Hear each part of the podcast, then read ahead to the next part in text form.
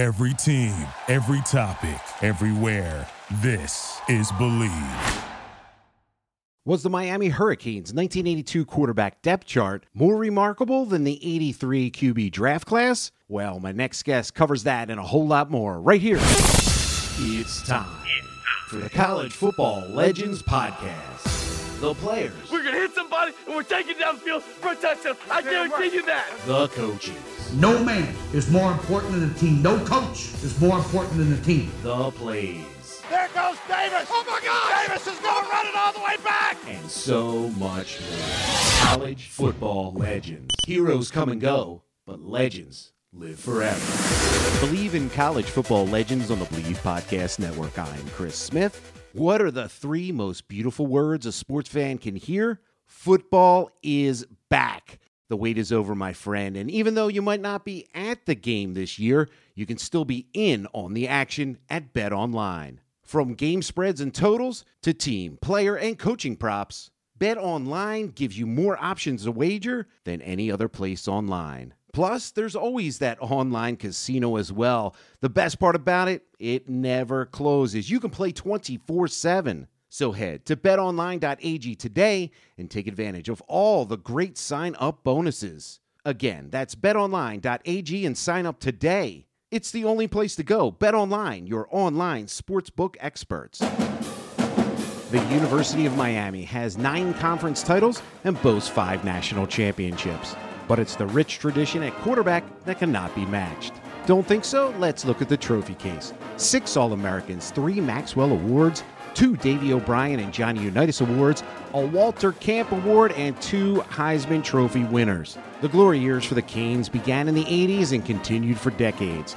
And here to break down all that history at the U is my special guest on the show, Tim Graham, senior writer at The Athletic and host of The Tim Graham Show, which you can catch on YouTube. Thanks for joining me, Tim.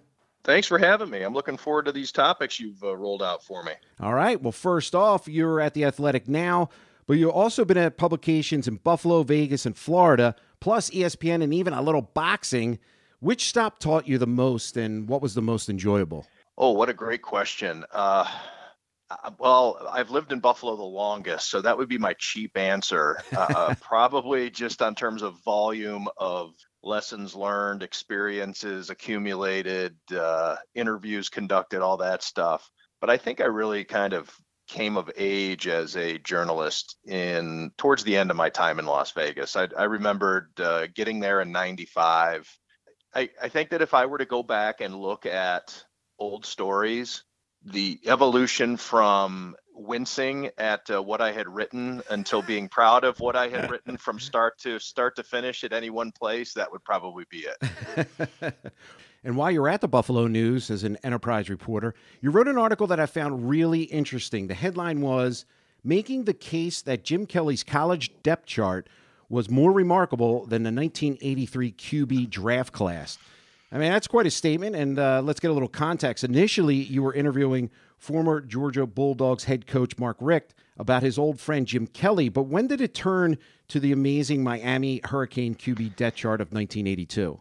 I don't really remember what the trigger was in in switching. I think maybe just the idea popped into my head. We were talking about the uh, the quarterback depth chart at Miami, and it was Jim Kelly was the starter, Testaverde was the backup, Kyle Vanderwende was also there. He was considered a blue chip uh, prospect who actually ended uh, his career early. He left Miami with still a year left and to enter the draft. He didn't get picked, but he was still considered a talent.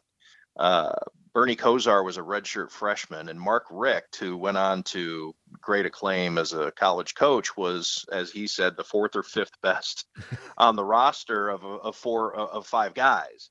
And um, I think he was even including the, you know, so I guess it was whether or not you wanted to include Bernie Kosar as a redshirt. Um, was he fourth or fifth?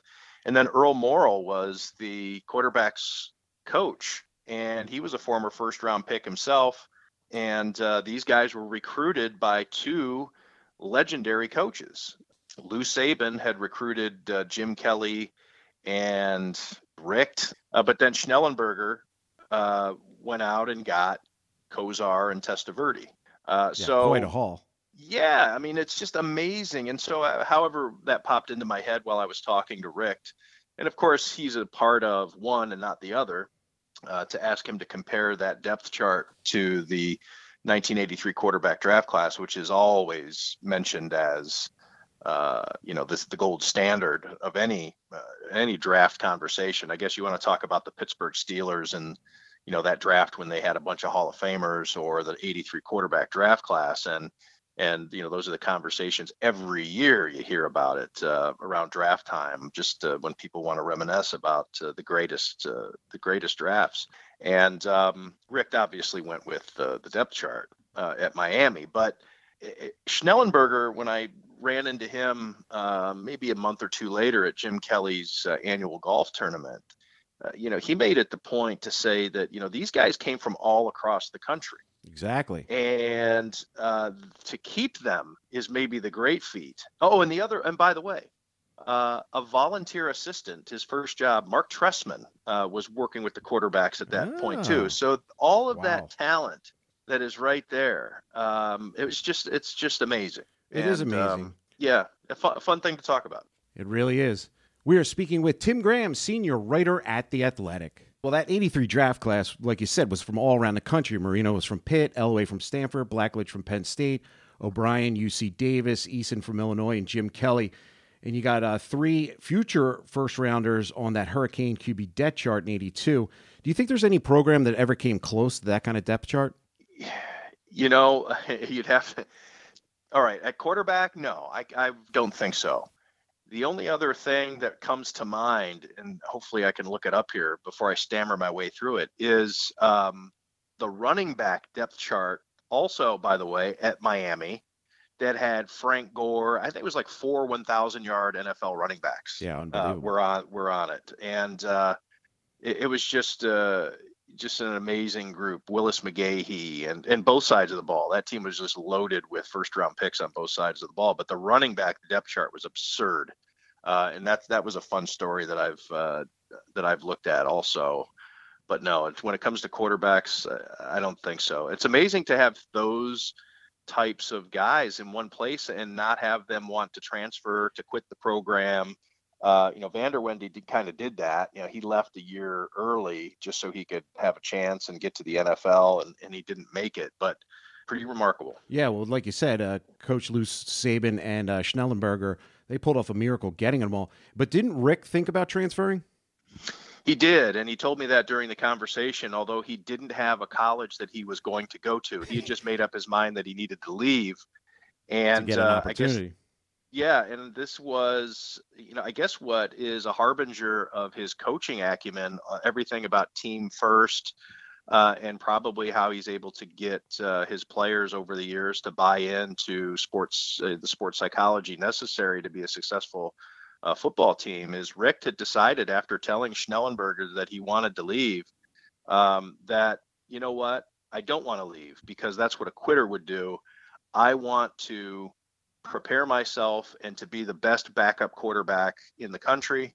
And uh, if I get the chance to play, great. But I need to, I guess, kind of own my situation here and push myself. And I thought that that was a pretty admirable thing for him to do. And so he remained uh, at Miami and continued to back up these guys and cut his own path in a different way as they were going on to the NFL and leading the the Bills to four Super Bowls and the Browns to deep playoff runs and Ken O'Brien's uh, you know lighting it up with the New York Jets. I mean, not people didn't forget Joe Namath, but uh, Ken O'Brien had a fantastic career. Dan Marino, of course, doing what he's doing, rewriting the record book, and uh, Mark Richt just decided he was going to get in, get into coaching and uh, an incredible uh, career in his own right. Yeah, well, like you're saying, he didn't have the most QB accolades, but he accomplished a lot as a head coach, correct? Oh, for sure. You know, these guys, uh, the other guys really didn't even get into coaching, so you can't, there's really no comparison. But, uh, you know, Richt is uh, won a pair of SEC championships, uh, sent a lot of players into the NFL, a bunch of first round picks. Uh, you know, I'm, I'm not exactly sure what his record ended up. Uh, 72 and 32 at Georgia. And he won, a, yeah. like I said, a pair of SEC championships and also coached uh, Heisman Trophy winners Charlie Ward and Chris Weinke at uh, Florida State. Yeah, just a just a tremendous career. You know, it's uh, he's been in he was in the talk uh, back in the uh, you know around you know, 2011 2012 he would be considered a perennial candidate for coach of the year honors in college football and uh, you know his star has faded a little bit you know with his different stops that he's made but still you know impeccable you know he, he had his chance at uh, at Miami of Florida he went back there for a couple of years and things didn't work out but uh, but yeah, I think that you, you take a look back on what he has accomplished. You know, it's uh, it's hard to match, and especially to be that competitive in a conference that has Nick Saban in it. I always have to stop because we already mentioned Lou Saban in this, and so Nick Saban. Yeah. So yeah, when you have Alabama and LSU uh, on your schedule every year, it's tough. Uh, but he, you know, he won a couple SEC championships at Georgia, and uh, uh, and was uh, ACC Coach of the Year in 2017 at Miami before uh, before leaving there a year later. Yeah, quite a resume. We have on the show Tim Graham, senior writer at The Athletic, and we're talking about the amazing Miami Hurricane depth chart from 1982. And you're dialed in on Buffalo Sports. Tell me about Jim Kelly, the player and the person. Well, you know, Jim has been through a, a lot of struggle uh, over the last uh, few years, and sure. that was what caused me to reach out to Mark Richt you know, Jim Kelly was uh, just beginning his uh, his ordeal with uh, oral cancer that he had, and uh, things did not look good at that time. And uh, you know, we were reaching out to various friends and old teammates and things like that, people who wanted to say uh, some kind words about Jim and wish him well in his fight. And here he is, still standing all these years later, and countless surgeries and you know, he was not the most beloved player when he was with the Bills. You know, he was viewed as a guy who was selfish. Uh, he went to the USFL. He spurned Buffalo and insulted sure, the Houston the region. Gamblers. Yep uh, and uh, he would take shots at Buffalo uh, while he was lighting up uh, the scoreboard in the USFL uh, for the Houston Gamblers and say, you know, why would I want to go to Buffalo? I mean, it's a no-brainer. Well, he was forced to go to Buffalo. It took the fans a while to warm up to him, and even when he was winning Super Bowls, I think there was still some of that, uh, you know, residual resentment for for Jim Kelly and how he treated Western New York after his career was over, he was going to leave the region uh, to live in uh, Richmond, Virginia area. Even built this big mansion, but you know things changed in his life, and uh, his his son uh, Hunter, you know, who was uh, born with uh, a life changing and life shortening condition. they they decided to stay in Western New York for the family, and he experienced this second phase in his life where he became a significant advocate for children's health concerns and, and charities in general. Raised a lot of money uh, for um, for great causes uh, around the country, around the world, and and then of course you know the you know the the outpouring of, of love that I think that he he experienced uh, through his cancer battle, and, and people have just seen a a man that's uh, very admirable uh, with his fight, and uh, to be able to soldier on as he has. So he's he's lived a couple of uh, different lives uh, since he since he was introduced to the people of Western New York uh, as the heel, uh, as the hero, and uh, and now as uh, you know as somebody who who's revered for for what he's done not only with a football in his hand, but but also in his in his retirement life. Yeah, and as a player, he was a five-time Pro Bowler and was named to the All-Pro three times. And we're speaking with Tim Graham, senior writer at the Athletic. Another quarterback on that uh, 82 roster, Bernie Kosar, like you're saying, is redshirt freshman. He won Miami their first national championship in 1983. Does the Natty, do you think, put him above the rest in that class? Well, yeah, I would think so. Now he didn't win the Heisman Trophy, and if not for Doug Flutie's hail mary play oh, uh, yeah. for Boston College, Bernie Kosar probably does win that Heisman Trophy. So that would make him a lock uh, for that conversation. Although, uh, you know, that's for at Miami though, uh, because you had Jim Kelly go on to a Hall of Fame career in the NFL. Uh, Vinny Testaverde, I think eh, Vinny Testaverde played for longer than Bernie Kosar. In fact took over Bernie Kosar's role in Cleveland in a very unpopular move that really, with the way he handled it, eventually forced, uh, you know, Bill Belichick out of Cleveland. Uh, he was just not a popular guy Oops. in Cleveland when he benched, uh, you know, because Bernie Kosar was from Northeast Ohio and he he worked the system, uh, the NFL system against it to end up with his Cleveland Browns, the team that he grew up being a fan of, at a time when players, you know, ridiculed Buffalo, much like Jim Kelly was doing with, uh, did with uh, Buffalo. Uh, Bernie Kosar came at a time when Cleveland was just a joke, and Cleveland was a laughing stock organization. Uh, save for the one year, 1980, when Brian Sipe and the Cardiac Kids, and they get within a game of the AFC Championship yeah. game, and et cetera, et cetera.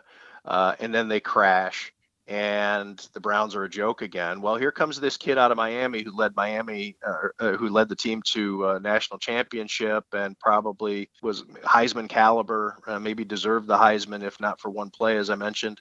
And um, he wants to play in Cleveland, and it was kind of like the exact opposite of how Jim Kelly arrived in Buffalo. So does Testaverde? Well, Vinny backed up Kosar.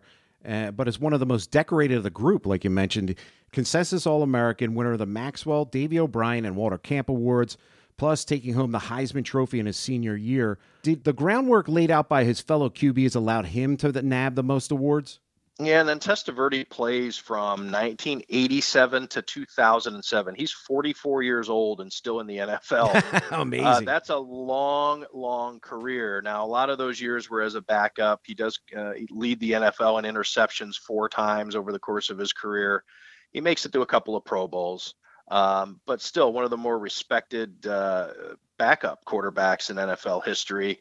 Yeah, I think I'd have to go with Bernie Kosar as the best of that group at Miami, and then Jim Kelly, uh, clear cut as uh, with the best career. Yeah, well, they had some great quarterbacks uh, following those that 82 group. Steve Walsh, Craig Erickson, Heisman winner Gino Torretta, Ken Dorsey, who shattered all the records and won a national championship if you yeah ken ha- dorsey's here in buffalo now as the quarterbacks coach so he's uh, he's coaching josh allen right now oh nice there you go and from that group that followed who would you want behind center if you were coaching a college team i'd have to go with dorsey based on the track record i mean the numbers don't lie he only lost two games and although Dorsey was on that team that we were talking about, with that was loaded at Miami with all those first all round right. picks, sure. so maybe it's uh, he's on autopilot. Um, you know, Ray Lewis was on those teams. I mean, it was just a sickening amount of talent. And uh, and while we're at it, I have looked it up. That 2001 Miami Hurricanes running back depth chart had Clinton Portis, Willis McGahee, Frank Gore, Najeh Davenport, and Walter Payton's son Jarrett, who is the least accomplished out of all those guys and still ran for a thousand yards his senior year.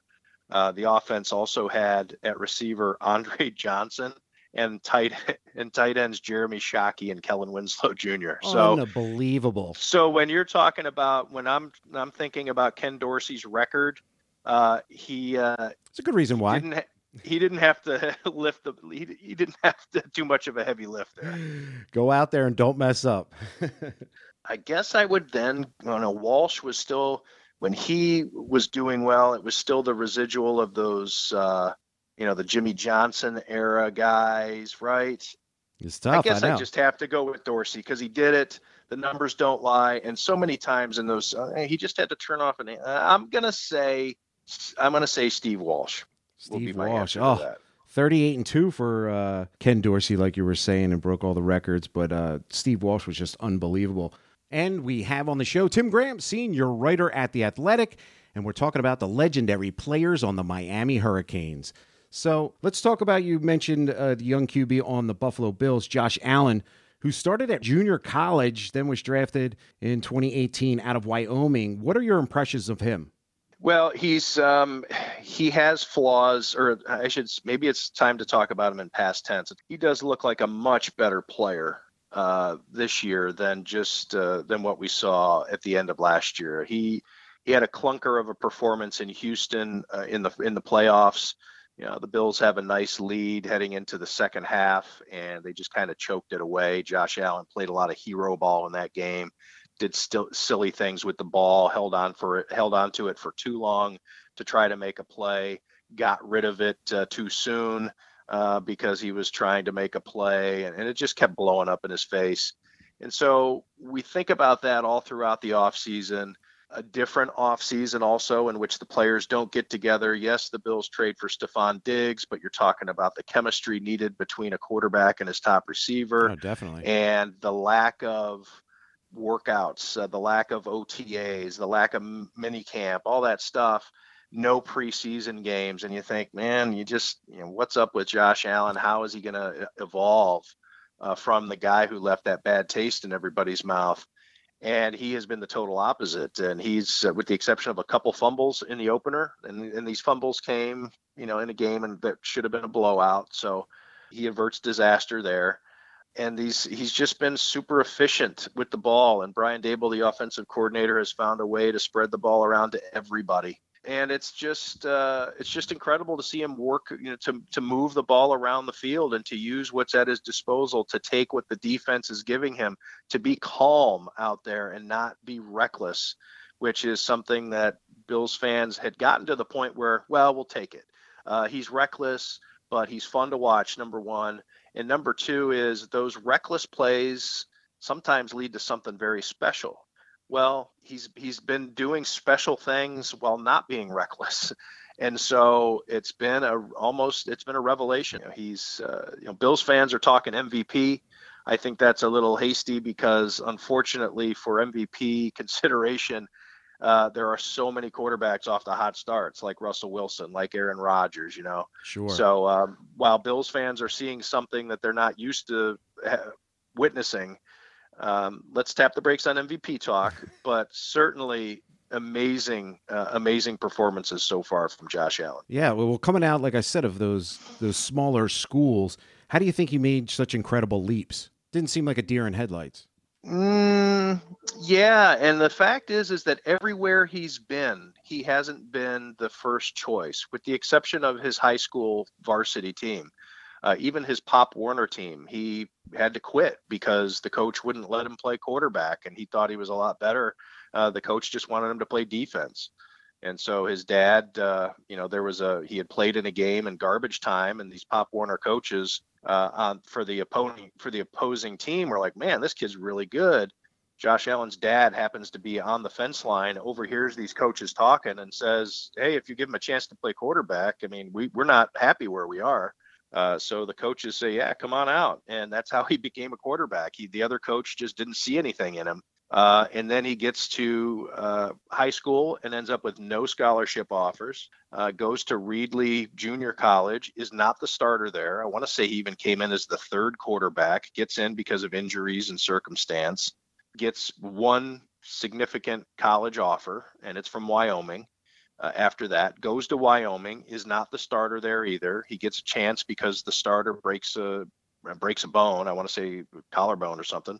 And it's just constantly survival and being confident in himself and pretty much looking around and saying, I deserve to be out there. And I guess I should take a step back. He wanted to play at Fresno. He grew up a Fresno Bulldogs fan and he would attend the Fresno passing camps and things like that in the off season and he was always being put with the kids who were considered you know look they have these quarterback camps some kids get invited and they're considered the future you know they're considered sure. uh, college prospects they're getting recruited and then there's the other kids who have parents who waste their money uh, because they want their son to be uh, a, a, superstar quarterback and they might not have it. Well, Josh Allen was put in that group. Like he'd show up and Fresno State's coaching staff would say, "You don't belong with these other kids. Go over here and you know throw the football around, and we'll come and check on you at some point. We're going to be over here working with the kids that have a future."